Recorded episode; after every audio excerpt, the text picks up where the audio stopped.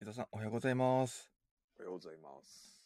ありがとうございます。今日もよろしくお願いします。はいはい。いや、昨日は、えー、明日の、明日じゃないや、来週の打ち合わせですね。来週の、えーはい。えー打ち合わせがございましたが、えー、もう冒頭からこのお話ししてしまっても、はい。いいんじゃないいですかね。はい。はい。そう。あの、来週の日曜日ですね。えーっと、日にちが、えーっと、んえー、12かなそうですね。11日。あ、11。日か。ですね。。はいい。11日、来週の11日日曜日にですね、えー、川越コーヒーフェス、フェスティバルというのが、えー、埼玉県川越で開かれまして、あ、まあ、正確には10、11なんですけども。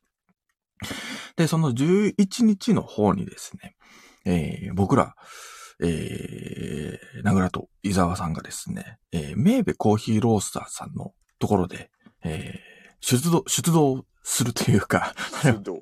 なんて言えばいいんですか ああのお手伝いですね。お手伝いと。ははいい。お手伝いしに行くっていうことがございまして。はい、で、その打ち合わせが、えー昨日の夜ですね、えーやってきましたけども。そう。あの、結構ですね、いろんなコーヒーを飲みながら、えー本番で、まあ来週の日曜日に出すコーヒーを、のレシピを、えーみんなで共有してっていうことをやりましたが。いやー、美味しかったですね。えーぜひ皆さんも飲みに来ていただければと思いますという。そうなんですよ。ははい。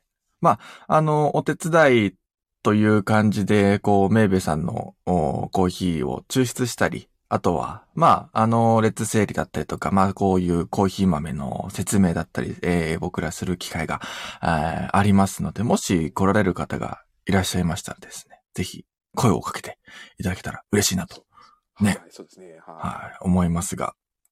まあ僕、僕は多分序盤からね、あの積極的にお客さんの方に、 あの声をかけていく感じになると思いますので、 あの、その時に、あ、あの、ラジオを聞いてますなんてことを言ってくれたらちょっとめちゃくちゃ嬉しいですね。い。そうですね。うん。はい。で確かに確かに。うん。で、伊沢さんもあのコーヒーを多分抽出してるうかと思いますので、そうあですねの、はい。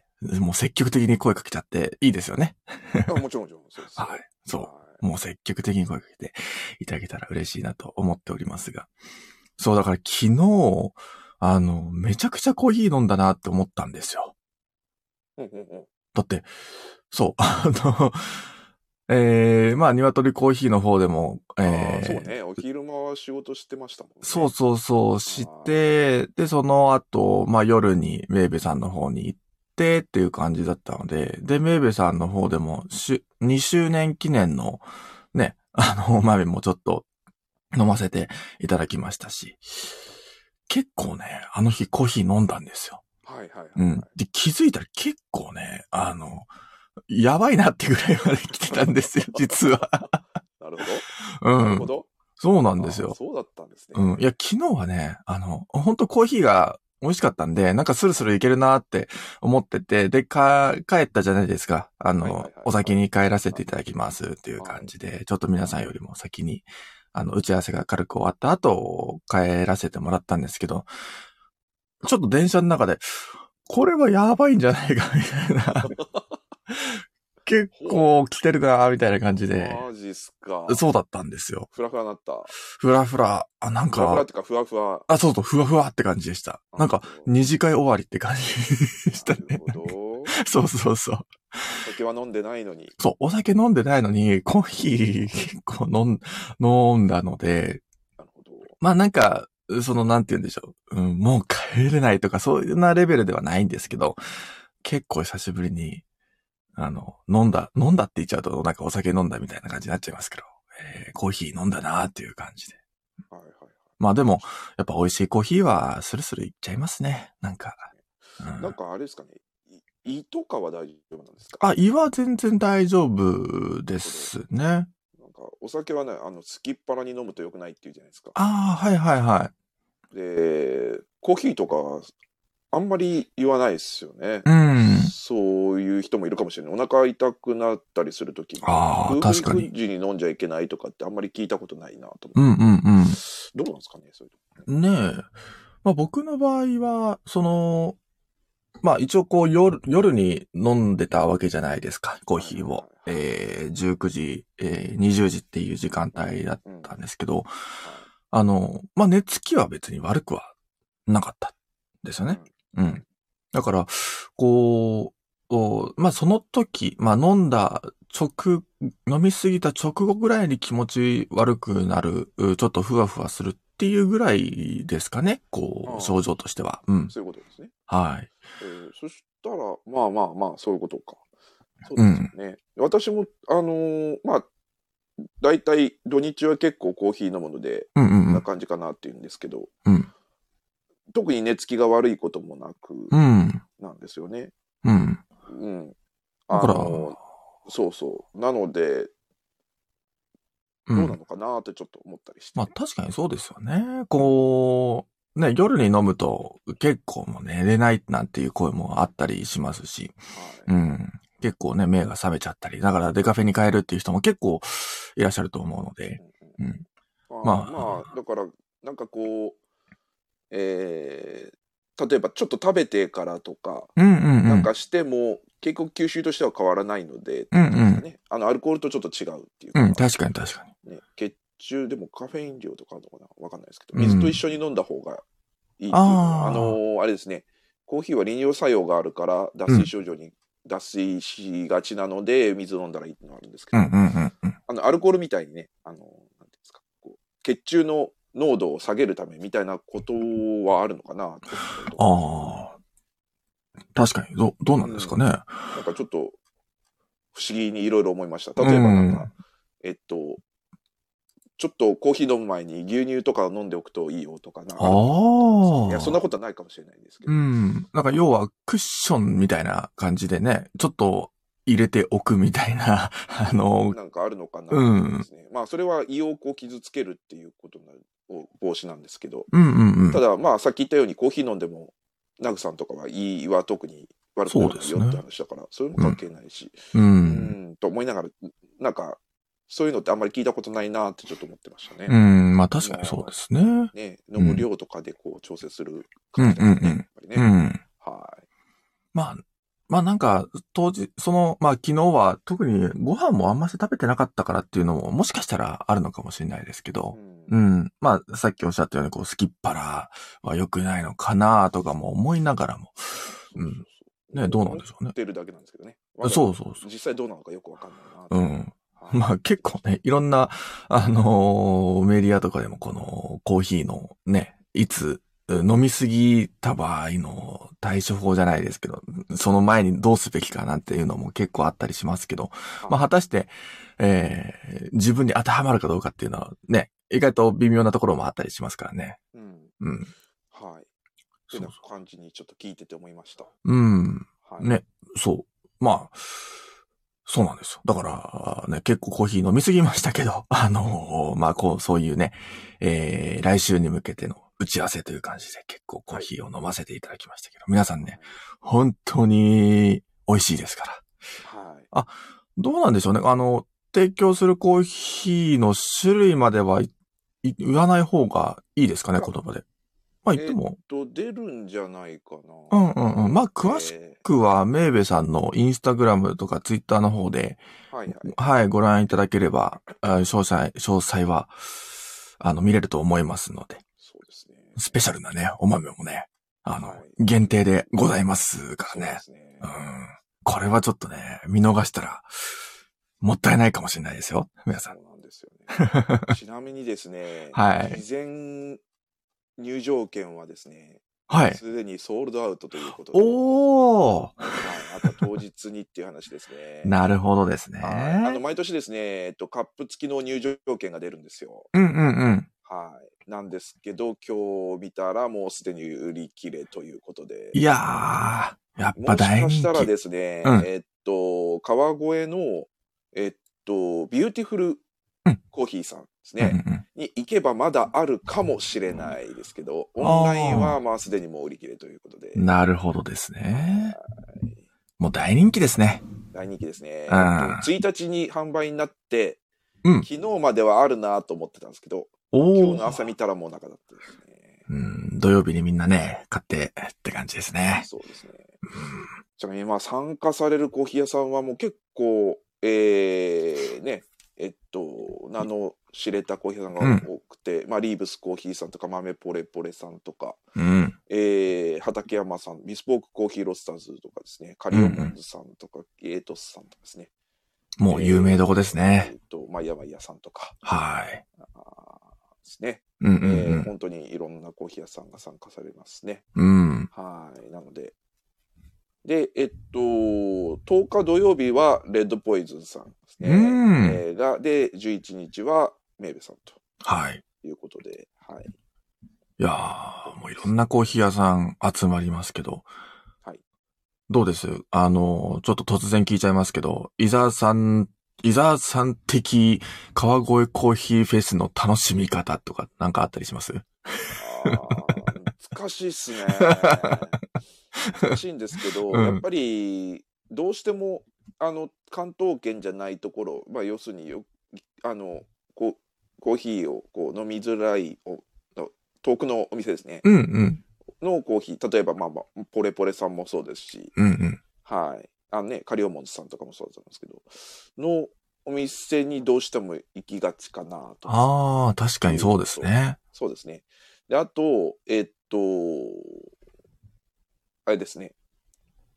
えーっと、こっち側でライブをやってるんですよね。うんうんうん。なので、コーヒーを片手に音楽を楽しむっていうのも、す結構いいかなと思ったりします。うん。はい。なので、えっと、ライブ会場ですね。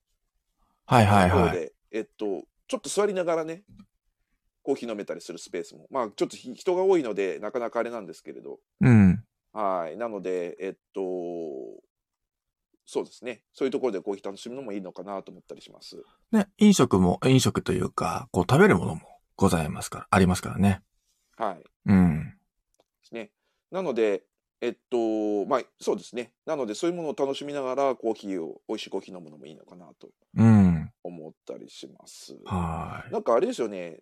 毎今年もあるかどうかわかんないですけど、なんか焼き芋屋さんとか出てましたよね。確かつぼ焼きの。あー、ありますね。ね、そういうところもあったりとかしますしあとはまああの川越のコーヒーフェスティバルのちょっと外に出るとあの、はいえっと川越のあのなんていうんですか街並みもありますので、うんうんうん。はい景観美観地区みたいなところですねあのあるのでそういうところも楽しみつつ、そうですね。はい行かれるといいのかなとう思っん。てますね。懐かしいですね。去年とか、あのー川越コーヒーフェスの帰りに、えっと、えー、どこでしたっけあの、ドーナツかなんか、うん、そうだそうだ。えっと、ドーナツじゃないか。。えっと、揚げパン屋さんでしたっけそうですね。ね。うんはい本川越かどっかの駅に行く途中に揚げパン屋さんかなんかありましたよね。ね、ありましたよね。うん、そこで確かに揚げパン買ってそのまま歩きながら駅まで行った覚えがありますね。ね、ありますよね。はいあそう。そうかその後我々あれだあのー個展に行ったんですよね去年はね。あー、ありましたね。そっかそっか。えー、とほろほろ日和さんの個展がうん。青山でやってて、うんうん。そこに一緒緒に行くっていうことでそうだ、そう行っだ。たんですよね。ありましたね。はいうん。まあ、とにかく川越はもう、あの、川越コーヒーフェスの会場以外にも多分たくさんいろいろね、ある、ありますから。そうですねコーヒー屋さんも多いですしね外のコーヒー屋さんも多いので、うん。はいそうなんですよね。うん、なのでぜひぜひですねねあのいろんな楽しみ方があると思いますので、うん。はい、ぜひ皆さん、あの、川越、お近くの方は、まあ、お近くじゃなくてもですね、あの、来ていただけたら嬉しいなと思っております。で注意が去年まではですねあの自由入場というか、うん。で、えっと受付で飲みあの飲み比べのチケット4枚セットですけども、うんうんう購ん。入して、えー中でコーヒー飲んでもいいですしうんうん。あの中中でその飲み比べじゃなくて1杯ですね、えー販売してたりもするので、うんうんうんそれを購入してもよかったんですけど今年からですね入場チケットがそうですね。必要になりました。うんなので、えっ、と、入場だけで500円かかることになります。うん。はい。っていうことですので、えっと、リストバンドがですね、うえー入場するともらえるので、そのリストバンドをつけて中に入場する形になるので、ちょっとそこだけ注意ですね。去年と違うのうんうんで、注うん意していただければと思います。確かに。はい。あと、土曜と日曜日で、えーっと、カラーが違うそうなので、リストバンドの。うーん。えーっと、入場券をこう、なんていうんですかね。うんうんえーっと、両日、こう、あの、それぞれっていうわけにはいかないので、ああ、それぞれ分かれてますので、そこも注意ですね。土曜日行けないから日曜日にっていうと、まあ、事前予約してる方なんかそうですけど、うん。えー土曜日用と日曜日用と、あの、分かれてますので、そこも注意していただければとですね。思います。ということですね。はい、もう、非常に混雑が予想されると 思いますので。そうですね。ねえ、あ の、毎年、あの、長蛇の列が、どのコーヒー屋さんにもあるっていう感じはのい。そうですうねん。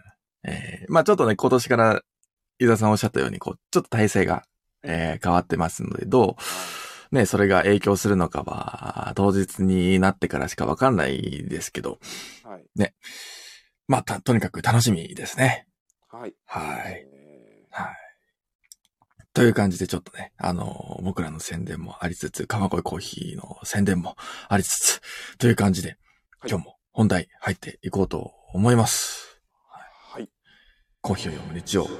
今日のタイトルは、自然放牧フォレストガンプコーヒー。うん自然放牧って、まあ、例えば、えー鳥、チキン、鳥とか、えー、鶏さんとか、あとは、まあ、牛とかでも言う言うのかな自然放牧とか、なんかそういう、うーうーなんだろう、乳製品とか、そういう関関連でよく聞くなとか思いますね。ちょっと普通の放牧との違いがああーんまり私分からなくてなんか、あんま、どうなんでしょうね。こう、オーストラリアにいるときは、なんかフリーケージとかっていう、言ったりしたんですよ。フリーケージか、そうじゃないかみたいな。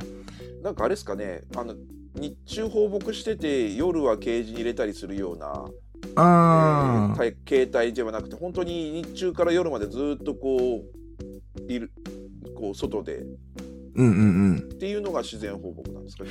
なんか、あの、僕もそこまで詳しくはないんですけど、はいいろんな種類が結構あるらしくて、だから、あーこう、パッケージに書かれている、うー例えばフリーゲージって書かれていても、伊沢さんおっしゃったように、こう、なんて言うんでしょう、時間帯によって、そうじゃない時もあったりとか、もう完全に放牧してますよとか、はいうん、っていうのがあるらしくて、なんかそれだと、それはパッケージ上だけではわからないよね、みたいなことも、あったりしてたんで、まあな、どうなんでしょうね。日本だと、その、その点、詳しく書かれてるのかなとか思ったりしますけど。うんねなんか調べてもなんか言葉の定義があんまなくて分かんなかったなうん、あのー北海道とか行って放牧してるのって本当にこううケん。ージに入れなくてずっとこう外にいたりするうん。牛さんとか馬さん馬馬とかそうですね。はいいるらしいですけどうん。ねそうまあまあそういうことですかねえ。だはい、うんから、この、放牧って言っても、こう、どうなんです範囲とか決められてると思うんでもすちろよん。そうですよねあうの、んしそれはなんていうんですか野生と変わらない そうそうそうそう。 ね。牛が逃げ出したなんて動物園から逃げ出したみたいなね、そんな感じになっちゃいますからね。だからすごい広い範囲多分仕切ってやるんだと思うんですうよんうんうん、そうですよね。うんだからあんまし東京とかだとね、まあどうしても土地とかは狭いですから、うんなんか北海道とかとはまた状況は違かったりするのかなとも、うん、思ったりしますけど。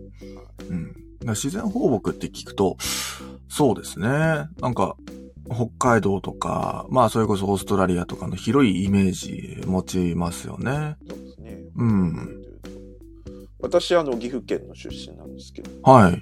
あの、小学校の時に、えっと、牛の、こう、なんていうんですかね、えっと、けケージっていうけ、うんあの、飼ってるところですね、に行って、射精をするっていう、はいはいはいはい。あのイベントがあってですね、それで、こう、絵を描くんですね。うんうんで、その時は完全に、こう、あれですよ、あの、ケージにつながれているうん。詩を見あながらこう、うんう絵を描くってことをやったことがあるんですけどあ。へえ面。白いですねうんうんうだん。からそそういうイメージあの岐阜県でもそこまで広くないのでうんう土んうん。地がなのでこうは話し飼いにできるだけのやっぱりないんですね少しはありますけど、だからそういうところはもう完全に繋がれてたのでうん。これは放牧じゃないなというああ、まあ確かにそうですね。はいそうそうう、ん。はいそんな感じでしたそうですねまあだだかからやっぱりもうちょっと広いところじゃないとって言っても日本で結構ねそこまで広い領域確保できるところってあんまないので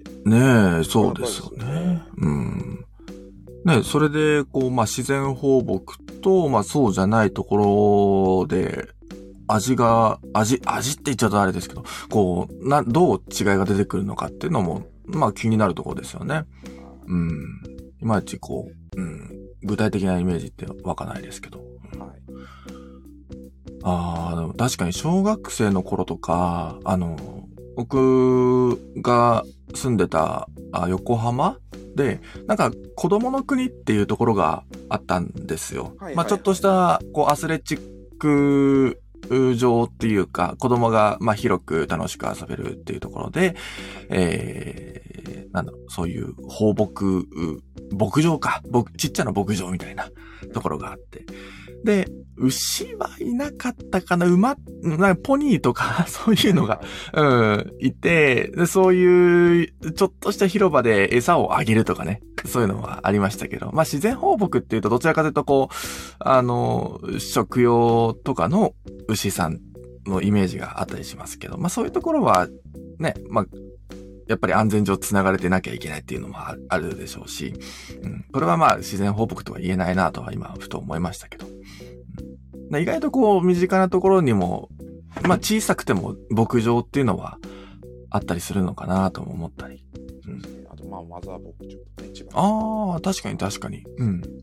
那須とかに行けばもうありますしうんうんうん。そうですね。そんな感じですよねうん。はいはい。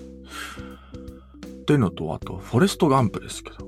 はい伊沢さん見たことありますフォレストガンプ。そうです私映画はあんまり見ないんですけどフォレストガンプは見たことがあります、おーおー僕、結構大好きな映画の一つでしてね。はもいう何回も見てるんですよ。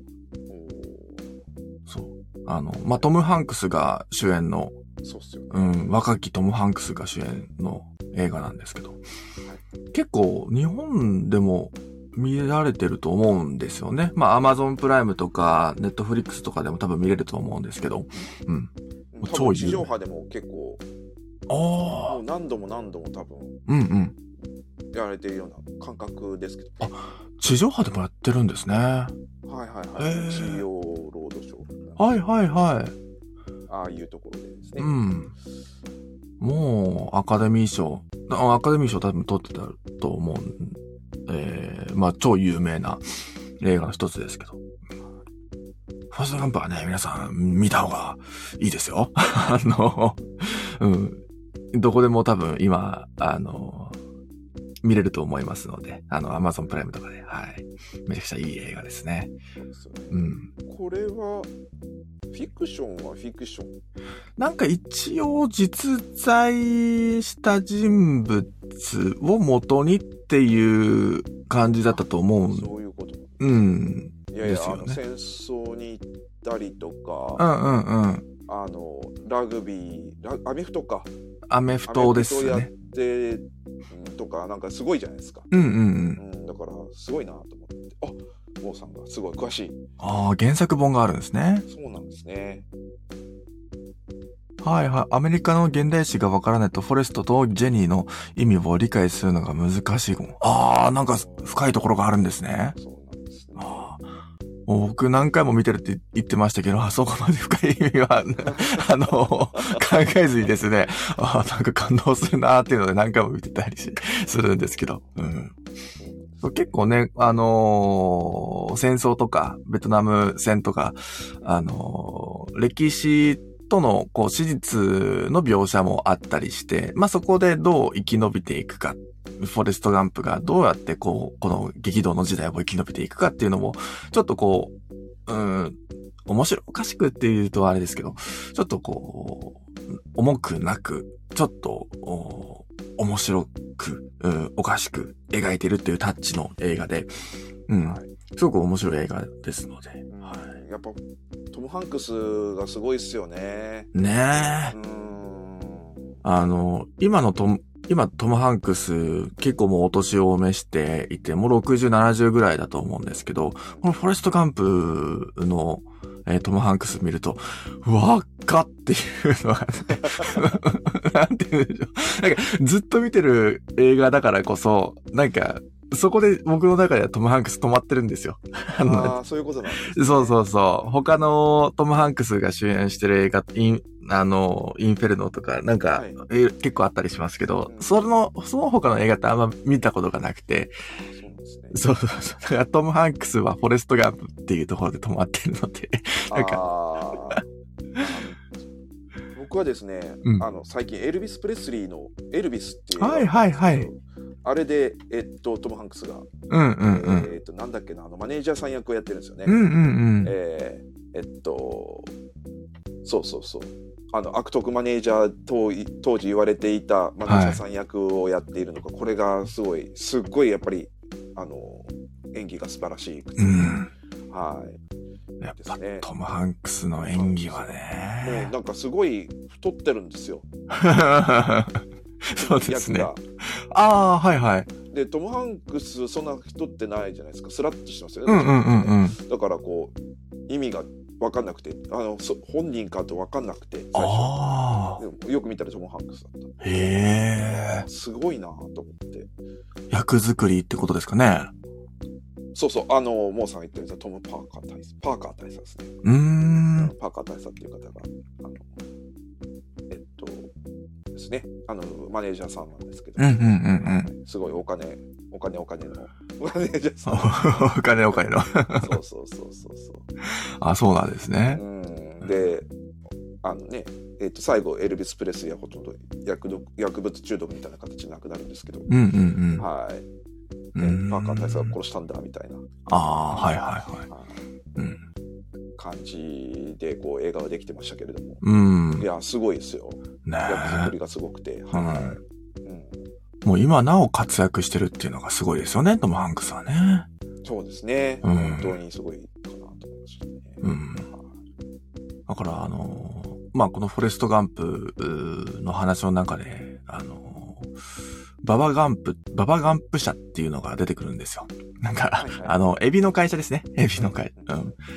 あのーあのーまあ、見たことがあるうー方はもうわかると思うんですけども、エビがね、なかなか、あのー釣れなくて、まあ、最終的には、こう、エビの、お大量に釣れて、大量にゲットできて、えーまあ、会社も超有名な、あーエビの会社になって、っていう感じなんですけど、あの、東京ドームはいの、えー後楽園か、後楽園に、 あの、東京ドームの敷地内にですね、なんかババガンプシュリンプみたいな、 なんかお店があったりするんですよ。。お ーそうそうはそう。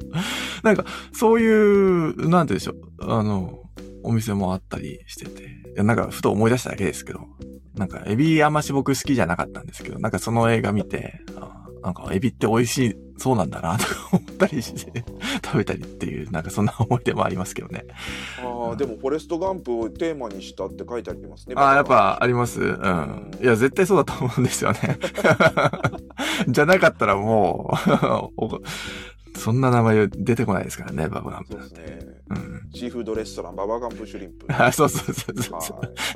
えー、面白いです ね。う。そう。まあ、というぐらい多分日本でもね、かなり有名な映画ですけど、フォレストカンプはどうコーヒーと繋がってくるのかちょっと楽しみですね。そうですねは世界に40店舗すごい。 すごい。い。そうなんですそっか。じゃあ、現実世界でもじゃあ盛り上がってますね。今度行きましょうかね。 ね、いいですね。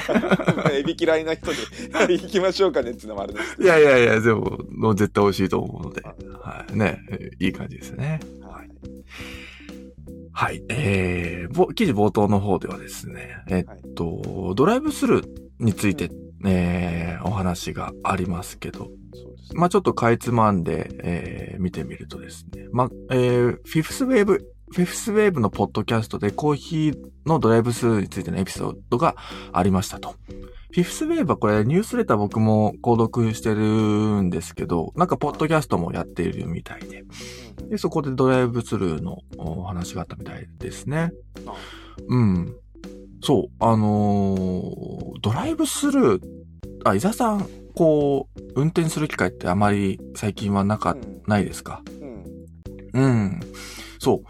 あの、ドライブスルーというか、運転するときって必ずと言っていいほど僕はコーヒーを買うんですよ。うんはいはいはいただコーヒーを買うときって、こう、車移動するときって大体コンビニなんですよね、僕の場合は。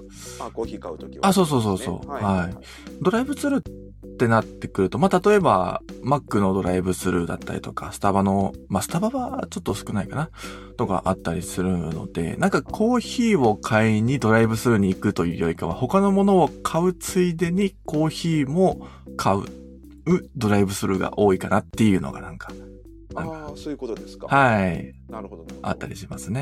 はいだからコンビニとかだとまあドライブスルーではないですよねではないですよね。う普ん。通に駐車場でもあの僕も実家にいた時は車に乗ってたんでうんうんうん。あのまあでもドライブスルーできるところで行ったことがあるのはマクドナルドはまあね、うん。えー皆さん経験あるかもしれないですけど、うん、ちなみになんですけどスターバックスはねドライブスルーがそうありますよねありますよね。ありますよねうん。で今どれぐらいあるのかなと思ったんですけど結構な数ありますねああ、そうなんですね。出したら100店舗以上かなええ例えば東京とかでも葛西臨海公園とか、はいはいはあい。と立川え、立川もあるんですか八王子とかへはードライブスルーがあるらしいですよ。ええはいいやで東京都内だけでも16店結構ありますね。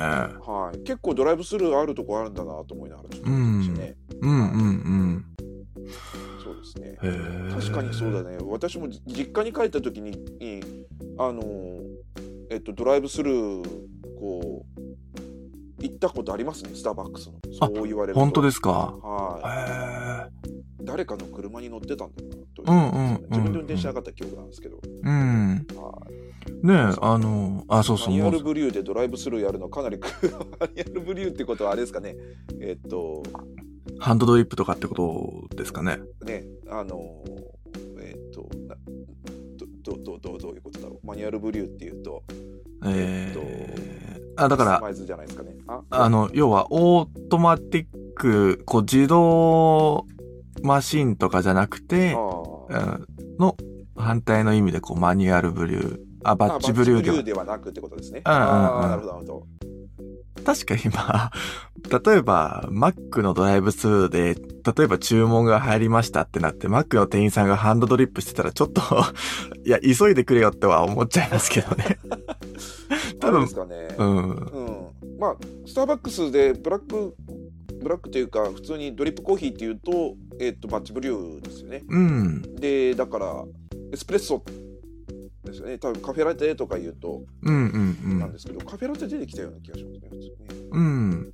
あーなんか Mac の、あの、まあ、ドライブスルー僕あんまし Mac でしないのであれですけど、こう、お店に入って、まあ、注文する、うまあ、カウンターに行った時に、はいこう、あの、レジの方の後ろにコーヒーの、えーバッチブリューがあるんですよね。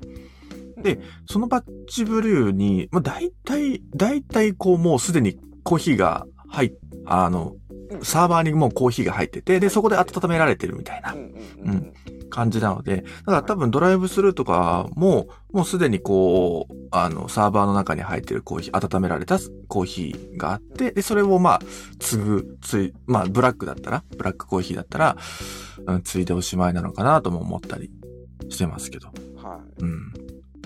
まあでも確かにスタバで例えばカスタムメニューで結構細かく注文して、で、それをドライブスルーで提供するってなったら結構大変ですよね。い結構大変だと思いますよ、うん。うん、僕が行った時もちょっと並んでましたね車がずーっと、ああ。うん、なんか結構厳しいというか、メニュー絞った方がもしかしたらいいのかなとも思ったりしましたけど。そうまああんまりね、あのずっと並ばなければういいん。と思うんですけどね、うん。何台も何台もき来ちゃったりすると大変ですよね。うん、そうっすよね。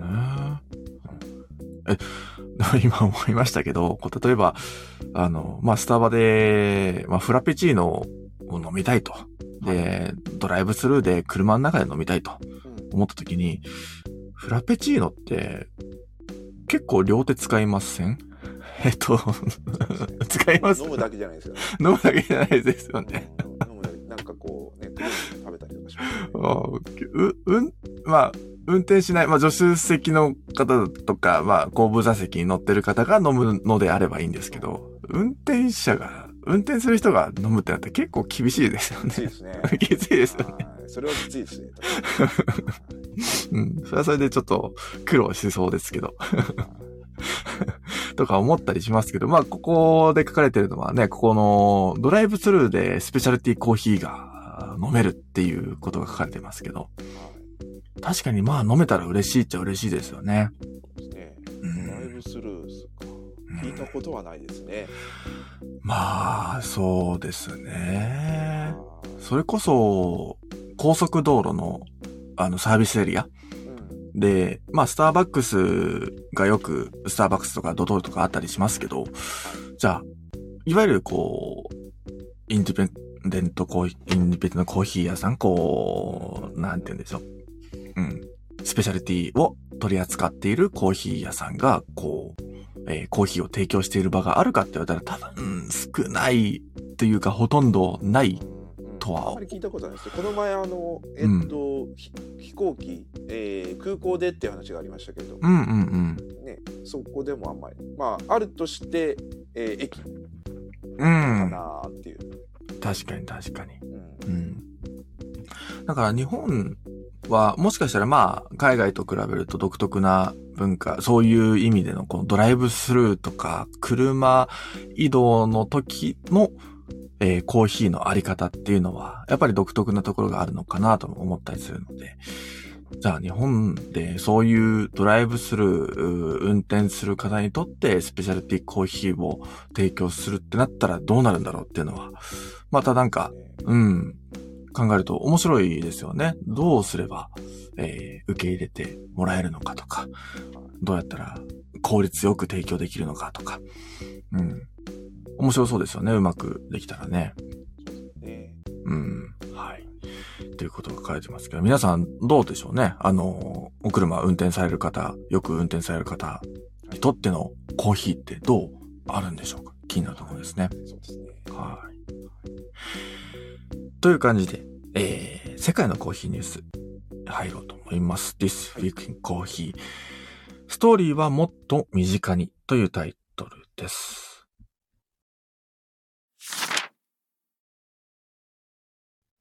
国内で、えー、2、3例目となるスペシャルティコーヒー認証を獲得するなど、盛り上がりを見せている沖縄のコーヒー生産。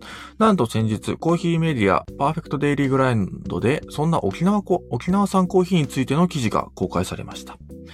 日本が消費国としてだけではなく、生産国としても少しずつ世界から注目を集めていることに、コーヒーラバーとして胸が高まります。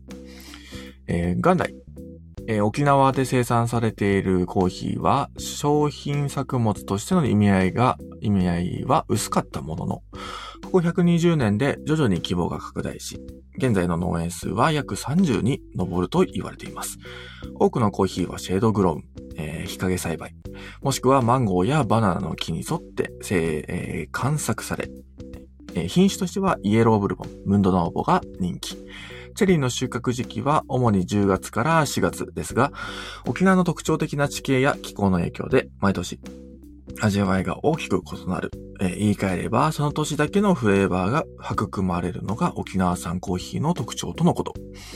しかし、気候によっては収穫量がほぼ見込めない年もあるため、農園によっては見学会や収穫体験といったアグロツーリズムに積極的に投資することで、収穫高に左右されづらいビジネスモデルを構築しています。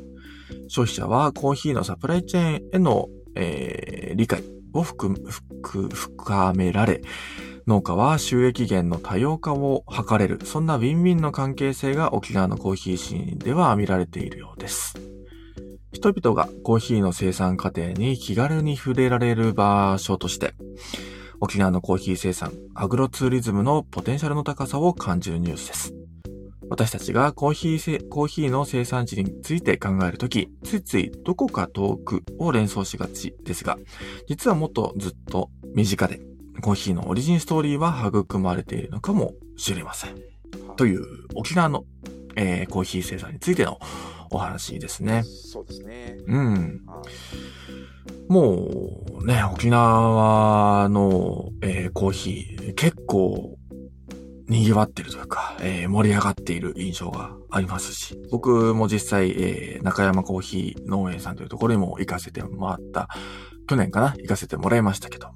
うん。意外とね、まあ、ここにも書いてる通り、身近にコーヒー農園には行けるっていうのは、うん。えー、ありますので、そうですね。はい。まあその手軽にこう農園の見学ができるっていう意味ではすごく、うん、はいそうですね。まあ確かに量がねやっぱりあんまり取れないので。そそうですね、はい、コーヒー生産でこう生をなり合いをするっていうのはかなり難しいところがあると思うんですけど、うん、やはり見学とかですねそういうもので、えーと、と収益源を確保しつつっていうところが、うん、あのまあ、やってらっしゃることなのかなと、うんうんうん、まあ、いうところですよね。そうですよね。、はい、うんまあ、主にこの沖縄産のコーヒーっていうのは、えー、現状としては海外に輸出するほどの量はおそらくもないと思うんですよ。う,すね、うん、もうほとんど国内、国内といっても本当に数少ない、そうですね。うん、と思うので、まあ、生産国として、ね、中、少しずつ注目を集めているとはあ思いますけども、まだまだ先は長いのかなと、もう思ったりしますね。そうですね。まあ、もう作付け面積がそもそも少ないので、うん、そうですね。やっぱり、まあね、それをこう、販売する、してっていうのはなかなか難しいので、やはり、高知ではないので、うんうんうん、えー、っとね、あのー、いうところもありますし、台風が来ると、あの一気にコーヒーの木がダメになってしまうので、うん、そうですね。台風の、はい、来た時の、その、まあ、進路が大体沖縄の場合決まってるので、うんうん、うん、その、えっと、ね、この山のどちら側の斜面だったら大丈夫みたいなのがだんだん分かってきていて、うん、はい。で、その辺で、あの、となるともっとですね、沖縄の中でも、えっと、こう育てられるようなところって本当に限られた領域だけになってしまうという。うんうんうんうん。はい、そうですよね。確かにそうですよね。沖縄って結構あれなんですよね。あのブラジルに日本昔日本人の方がブラジルに行って。えっと、行くと日本の中だとちょっとその商売ができなくて暮らしができないのであのブラジルに行くよとかっていうふうに言って、うんうんうん、ブラジルの方でコーヒー栽培とかを始められた日本人の方がいらっしゃるんですけどその方が帰ってみえあのいらっしゃ帰ってらっしゃった時に沖縄にあのいらっしゃってそこでコーヒーの苗木を持って帰ってきたっていうのがあってなのでムンドノーボってもともとブラジルとかで有名なんですけど、うんうんうん、、だから日本あの沖縄にムンドノーボがいっぱいあるっていうのはえっと、ブラジルからその持って帰ってきた時にですね、なのであの沖縄の方に聞くと結構ですねあのおじいちゃんとかおばあちゃんとかがいらっしゃるその、うん、あのブラブラジルから帰っていらっしゃったところおじいちゃんとかおばあちゃんがいらっしゃるところだと庭先にあのムンゾノボの木があったりとかするす、ね、あそうなんですね。そうそうそうそう。へえ。そういう感じ。まあそれはもうなんていうんですかね。なんかコーヒー豆を取るという目的ではなく完全に観葉植物化してるんですけれど。うんうんうん。だね、あの庭の庭にみかんの木がみたいなイメージで、うん、生えてたりするっていうのはあるらしいですよ。へえあそうなんですねそうそうそう。ちなみにムンドノーボですけど沖縄ではニューワールドっていう、うん、あの名前で出てましたよね、うんうんうん、ニューワールド1号2号とかっていう、ね、そうですねはい、僕もあの中山コーヒー農園さんであのニューワールド、えー、撮らせていただきましたけど、うんね、そうあのー、まあこ沖縄でもコーヒー農園っていうのが、まあ少しずつ増え、増えてきてるのかなまあ現状30ぐらいに、えー、30ぐらいあると、えー、ありますけど、有名なとこだとこの、又吉農園さんとかが、ね、一番多分、それこそコーヒーツーリズムというか、あのー、何でしたっけえー、アグロツーリズムか、うん、なんていうところにも力入れてる農園なのかなとも思ったり、敷地もかなり広かったと思いますね。又吉農園さんと。まあ僕が行った中山農園さんもまあ有名、えーだと思いますけど、あの、最初僕又吉農園さんの方に行こうとしたんですよ。はいはいはい。ただ、あの、今年は、あ去年か。去年は、こう、あんまり調子が良くなかったっていうところで、結構早く、この受付を閉めてしまったんですよね。はでい、一方で、こう、中山コーヒー農園さんの方は、まだ、えー、全然大丈夫だよっていうのがあったので、まあ、この中、ね、あの、沖縄の地域の、地域ごとの特性とか、そういうのも、えー、あるって伊沢さんさっきおっしゃってましたけども、まあそういったところでも、ああ、やっぱり農園ごとで、えー、多少なりとも、あの、影響って違うんだろうなとか思ったり、うん、ねはありましたね。そうですね。うん。又吉さんは、えっと、クラブハウスで昔結構話をお聞きすることがあったんですけど、懐かしいクラブハウはいスク。ラブハウスにいらっしゃって、うんうんうん。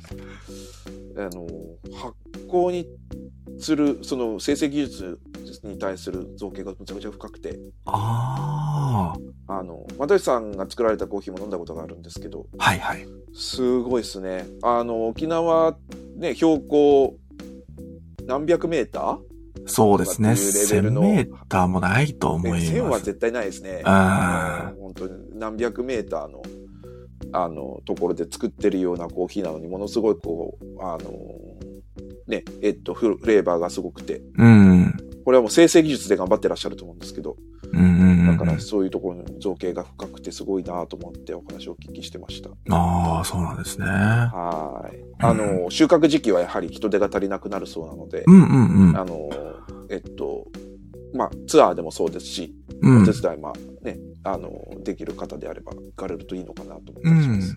はい。確か、えーっと、中山コーヒー農園さん、あの、収そろそろ収穫時期始まるっていうので、うん募集してた気がしますね。そうですよね。うん。だからあの辺だと、そう、中山コーヒーさんとか、アダコーヒーさんとうか、ん。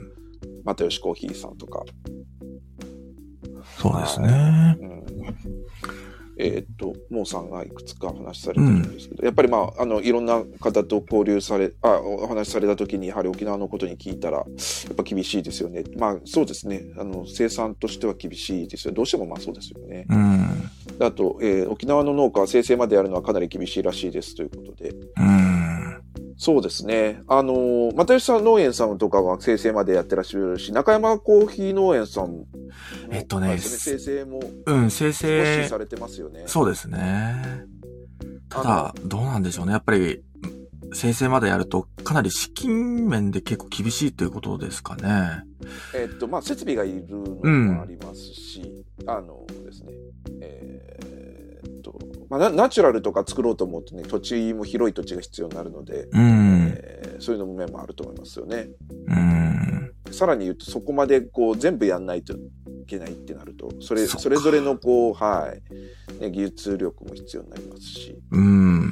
はい、なので、そうそこまでされてるようなところはすごいんだろうなと。うん。はいはそうですよねい。ねこの前もなんかちなみになんかえーっとはなあのツイッターでちょっと話題になってましたけどえっとスペシャルティコーヒー認証を獲得してる、うん。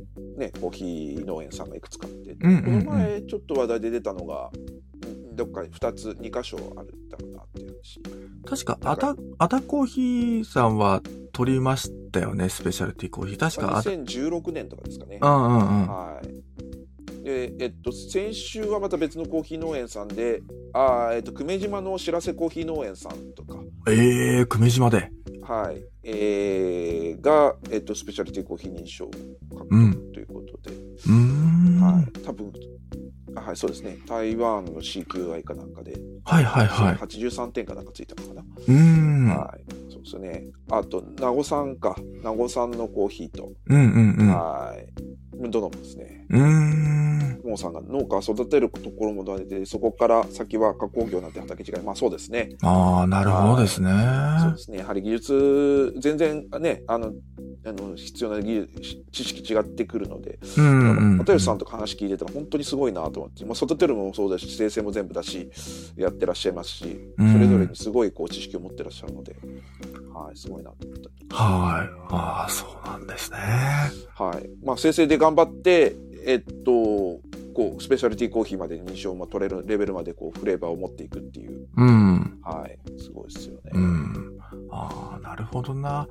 そういう、あの、まあ、久米島だったりとか、名護とかでのスペシャルティ認定が、う降りて、まあ、ちょっとこう、沖縄でも流れが変わりつつあるっていうところも、こう、パーフェクトデイリーグラウンドでも注目のポイントだったのかもしれないですね。そうですね。うんはいへうんえ。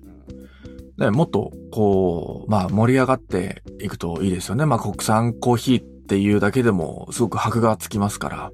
そうですね、まあ、ちょっと値段は高いんですけれども、うんはい、ただあのさっき言った通りあの認証取れるぐらいのレベルまでフレーバーがすごく出てるコーヒーなので、そうですね。はい、一度体験できたらいいなと私もまあ何度かあのコーヒー飲んだことあるんうんうん。ですけど東京だとですね本当に1箇所とかぐらいかな又吉コーヒーのコーヒーがああ、ある、あるんですね。はい、ありますね1箇所だけあるかな、うんうんうんはいなかなかね、 あのー、うん、えー、まあ本、現地行かれるのが多分一番そうですね、現地行って。。はい現地もちょっと、えーっと、春先ぐらいまで多分あるんじゃないかな。そこから先はちょっともうなくてとかって話になるそうでうすんうんうんうん。はい。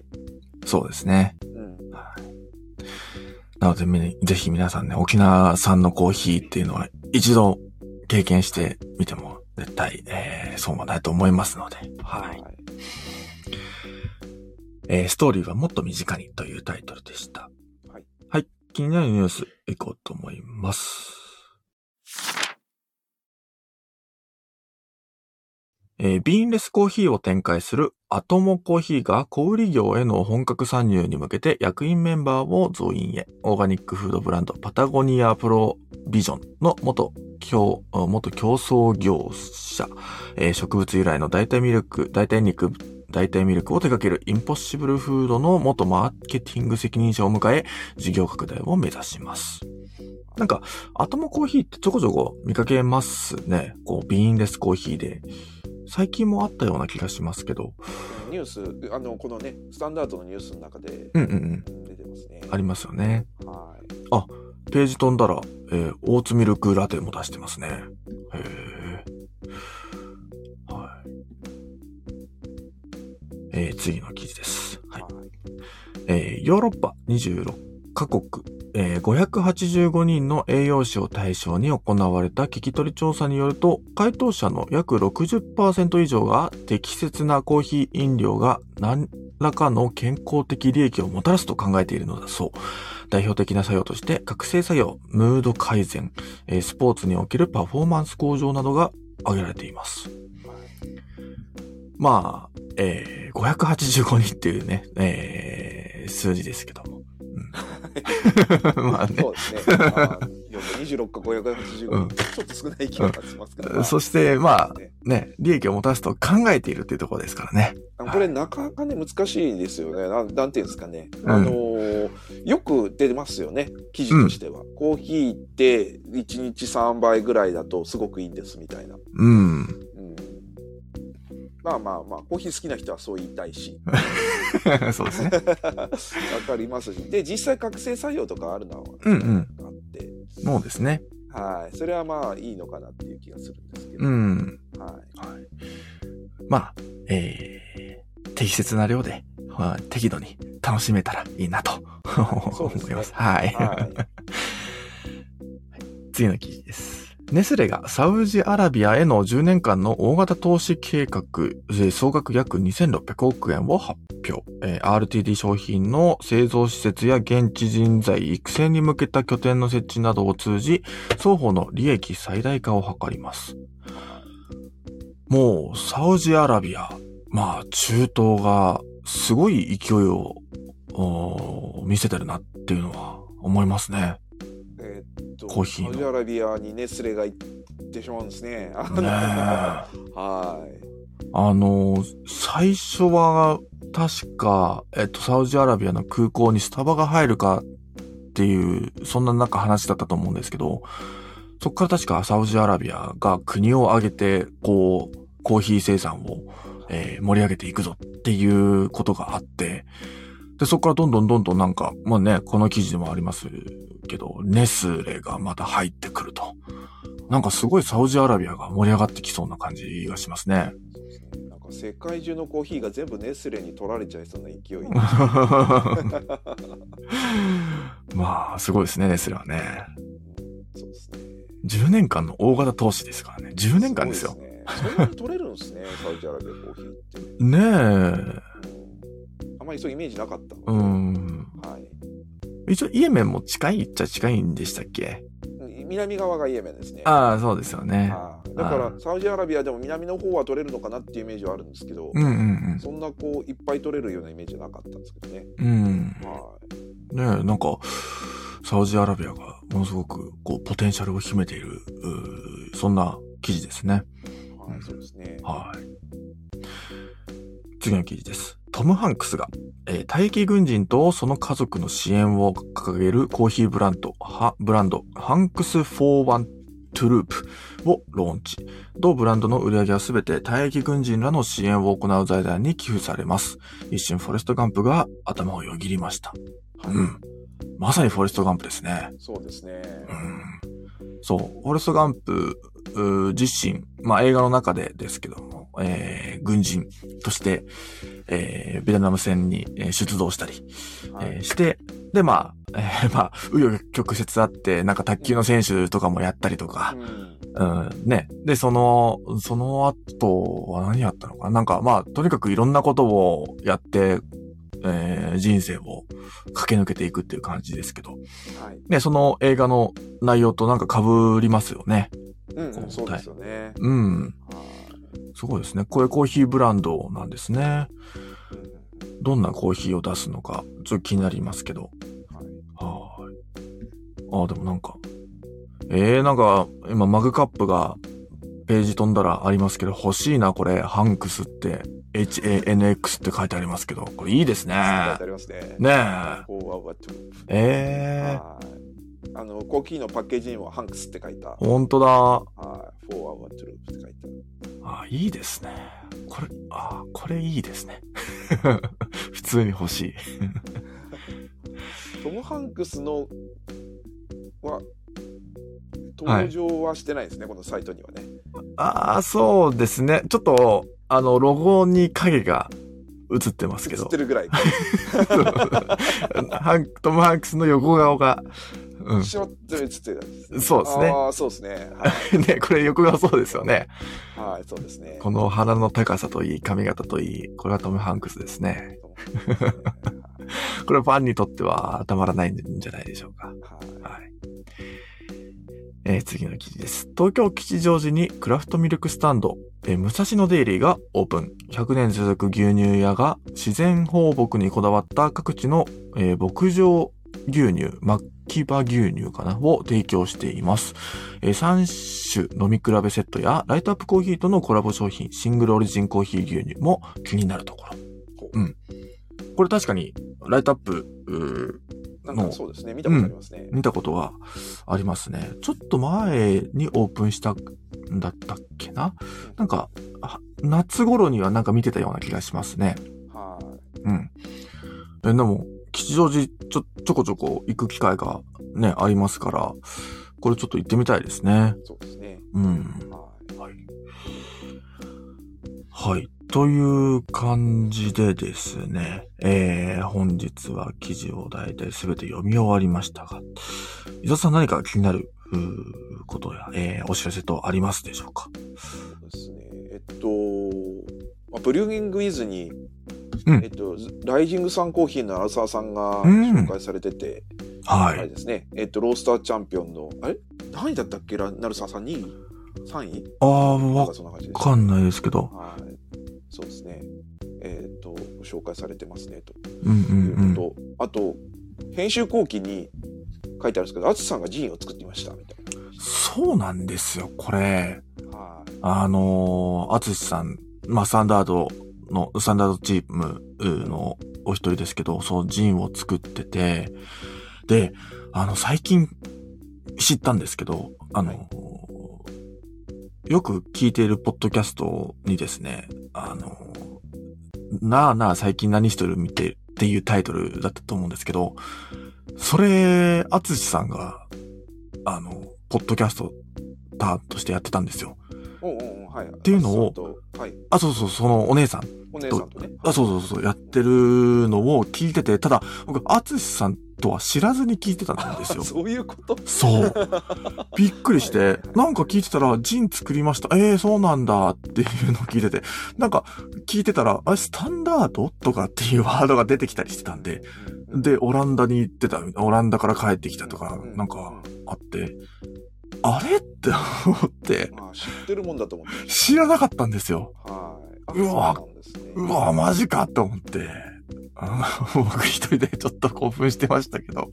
そう、あの、あずさん、ジムを作られて、これが、えっと、あオランダですよね。オランダに、えー滞在されていて、で、えーそこから、えー帰国されて、で、そこ、そのオランダで撮った写真と、あと日本で撮った写真をちょっと比べた、あージンだったかなまあ写真集みたいな感じでジンを作られてるみたいですので、そう。これちょっと、いいなってね、僕らもジン作ってますから、そうですね。うん。なんか面白そうだなって思って、ははい。い。うんえーっと、そうですね。この前、あの、メーベさんで僕行ったら、あちさんいらっしゃって、ああ、そうなんですかしばらくちょっと1時間ぐらいお話しさせてもらったんですけど、はいはいははい。なんか、あのーその時は私がジン作ってますよ、みたいな話い。うんをうして、んうんうん。ああそんな話をずっとしてたんですけど、そうか、あちさんもジン作ってたんだと思って、ねそえ。んな感じでしたね。はえっと、 ちなみに、あのー今週の、えーっと、スタンダードのニュースレターの最初の編集後期のところからリンクで飛んで購入ができるみた いでうすんねうんうんうん。はい。というのがありますよ、とはい。いうのと、えーっとですね、えーなんか、伊藤家と三重大学とかが組んで、うんコーヒーガスの再利用のプロジェクトを進めてるみたいなおー、そうなんですね。あのコーヒーかすと竹焼きのくずかなをこう使って、うんうえっん。と、プレートを作るみたいなバイオマスプレートを、うえーー作ん。って、まあう、建材かなにするんですかね、はいはいはい。えーようななんかプロジェクトが進んでてえっとあさて今週かな次12月7日からあるビッグサイドでエコプロっていうあの展示会があるそこで出展されますみたいな話が出てましうんうんうた、ん。再利用ねどんどん進んでいってますねはそうですね。いろんなことを皆さん考えていうんただきたいです、というところですね。というちょっと硬い話題と、はいあとですね、あのーコーヒーチョコレーい。トはいはい。って結構まああのーねあると思うんですけど、うんえっと清澄白河のノーマークカフェっていう古民家カフェで、えっとコーヒーとチョコレートを組み合わせたスイーツが出てるそうで、うん。はい。えっとこれがねちょっと美味しそうなんで気になってあます。あ、そうなんですね。はい。えっと、清澄白河にあるノーマークカフェですね。はいはいはい。えーで、検索していただくと、コーヒーチョコラートっていう製品があると思うんですけど、うんうんうん。はい。これちょっといいなと思って見てました。へえまあ、コーヒーとね、チョコレートなんていう組み合わせは、もう間違いないですからね。はい、そうですよね。うん。 あとですね、えー12月5日はトルココーヒーの日らしくてですね、明日ですねあそうなんですね。はへい。えでトルココーヒー頼みしむのもいいんじゃないでしょうかみたいなうんあの記事があの PR タイムスに出てましたね。はいはいはい。えっと東京だと,、えっと下北沢にある、えーモスキーコーヒーかなで、えっとトルココーヒーが確か飲めるへええ、そのトルココーヒーって、いわゆる、イブリックイですブリかックはいおーはいいいですね。 はいなのであのえーっとそうですねあのトルココーヒーの日いいですねと思って いいですね。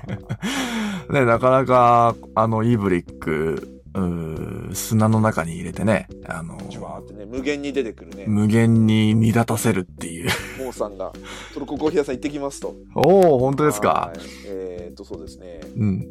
結構開いてたり閉まってたりするそうなので、あのスキーコーヒーのサイトをチェックしていっていただけるといいかなと思います。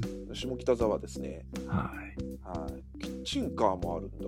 12月4日、今日とかはキッチンカー。へえ。下北線路街の空き地だから、その駅の前のところですよね。うんうんうんうああいん。うところでやってらっしゃいますね。ああ、いいですね。あ、近所のトルココーヒーよりコーヒー。 そう、だったら大丈夫かな。いいですね、いいですね。いいですね。はいいいですね。はイーブリックね。はい、いいですよ。ね、雰囲気がね。ははいいですうん雰囲気がいい。うん。トルコ料理屋さんいいな。はうんい。っていうので、明日はトルココーヒーの日だそうです。ああ、じゃあもう皆さんトルココーヒー、ね、あの、せっかくの機会なんで、ぜひねそ。うですね。うんあのはい、スパイスパイスと一緒にはい。飲むといいんじゃないでしょうか。はいというところですかね。はい。ありがとうございます。はいという感じでですね、はいまあ冒頭にもお伝えした通り、えー、我々、えー、お二人、えー、我々がですね、えー、来週、あ、そう、だから来週は、えっと、コーヒーを読む日曜はお休み。お休みになりますね。すいません。はい来週はお休みで、なので、えー、ですと。はい。はいなので、来週はうん土曜日が例の武蔵野公会堂の寺院フェスに我々2人が出るので、そうですね。えー、と日曜日はありますね、うん日曜日は大丈夫です土曜日はそちらでお会いしましょうということはい、そうですね。ははい。ですので、えー、まあ来週はちょっと、えー、まあ、この時間帯はね、多分、準備でわた、わちゃわちゃ多分してると思いますので、いはねあの、皆さんはぜひ、えーゆっくりとした日曜日を過ごしていただければと思いますけども。はい。ね。その次の週うーにでもね、えー吉祥寺でも、このポッドキャストでもお会いできたらと思っております。いそうですねはい。はいという感じで今日はこの辺でおしまいにしようと思います。伊沢さん最後までありがとうございましあた。りがとうございました皆さんも最後までありがとうございました。はいそれでは、良い日曜日をお過ごしください。失礼します。そうです